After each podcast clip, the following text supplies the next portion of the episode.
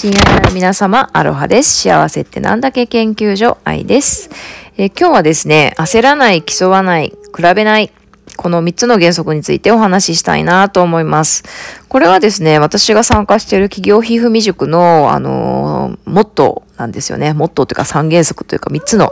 ルールになっております。焦らない、競わない、比べない。で、今ってね、やっぱりいろんな人がいろんな表現をね、表現とか企業とか自由にできる時代でもあるし、と同時に、あの、SNS とかね、フォロワー数とかコメント数とか数字で出ちゃうので、やっぱり焦りやすい、競いやすい、比べやすいですよね。それでもって、やっぱり自分がね、表現したものとか作ったものっていうのを、その数字で人と比べたり、自分でね、あの、ジャッジしちゃったりするっていうことが、みんなあるんじゃないかなって思います。で、私、各言う私もですね、それにやっぱりね、すごく翻弄されてる、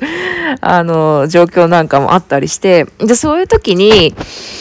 うん、なんかね、あのふと思ったんですけど、あの、自分が作ったものとか自分が表現したもの、それはまあビジネスであってもアートでであってもそうなんですけど、それってもう自分自身の赤ちゃん、ベイビーだと思うんですよね。まあピヨピヨのひよこちゃん、生まれたばっかりのひよこちゃんだと思うんですよね。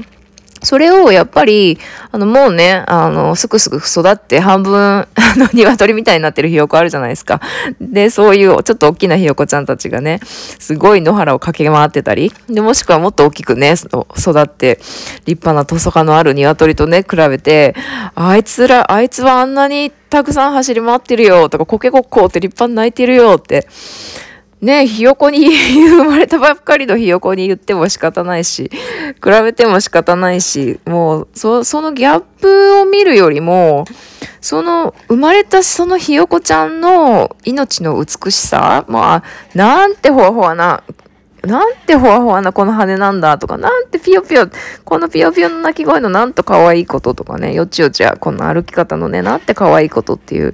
その生まれた命そのものを見てあげるっていうことがすごく大事なんじゃないかなっていうイメージが降ってきました。うん、それは私自身がそれを忘れてたなって思います。まあ私自身が今何しているかというと、まあお仕事というよりは自分のやっぱり絵本とかね、エッセイとかショートストーリーとか書いてるんですけど、それのやっぱ表現ですよね。言葉で表現する物語を作るっていうことに対して、まあ自分自身でもなんかね、いろいろ葛藤があったり、まあ今は母ちゃんが本業なので、時間がね、なかなか本当に5ミリぐらいの隙間の時間でやってるよっていうようなこともあったりする中で、その中で生まれたね、そのピヨピヨの命たちをもっと愛おしむ、愛慈しんであげるっていう、それがね、あのー、必要だなっていうふうに今思いました。急がない、競わない、比べない、急いだり競ったり、比べたりする前に本当に手のひらの中にある命、ピヨピヨのふわふわの美しいね、命を見てあげる。触れてあげる。感じてあげる。そうやってその命を感じ続けていることがやっぱりね大事なんじゃないかな。幸せなんじゃないかなって思います。というわけで自分への戒めを込めての今日のヒマラヤでした。引き続き皆さんどんな空でしょうか？今日の皆さんの頭の上の空はどんな色でしょうか？どんな色でもどんなお天気でも今日も良い一日をお過ごしください。バイバイ。